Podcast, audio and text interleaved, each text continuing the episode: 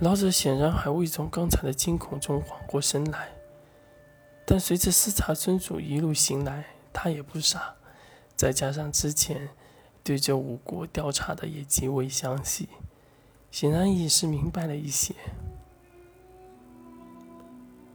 这踏天之路彻底被卢卡，老者显然顿了顿，但。又很快接了上去，只是他不愿意再提起族中这位的名字。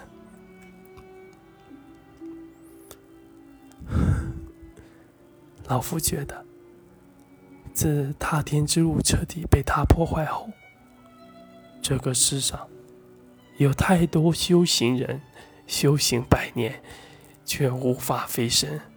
而这些修行之人，有的则因此寿终正寝，有的则因悟到一些旁门左道，靠自然间的千年补品勉强续命，等待探寻飞升之秘；有些则凭借机缘与恶魔为伍而存于世间。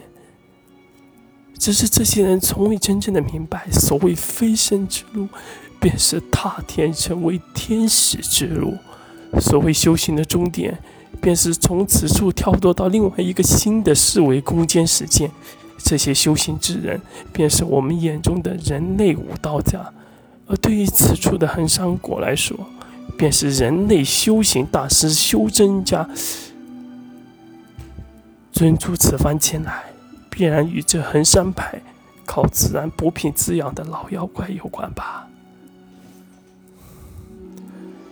老者一顿一顿，甚至说话都有些上气不接下气。他生怕说错一个字。思茶慢慢的咧开了嘴巴，似有些笑道：“很好，很好，虽未对。”但已然与我的第一步相差不多了。你此处的老者皆为人类引导之力阶段，由你动手再好不过了。不妨在此处引自然之力唤他而出，将他引入衡山国神石村祭坛处。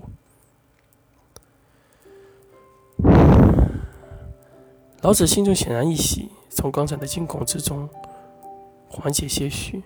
只要自己还有利用价值，那这位视察村主也不会立即拿自己如何。赶忙拱手回复道：“是，尊主。”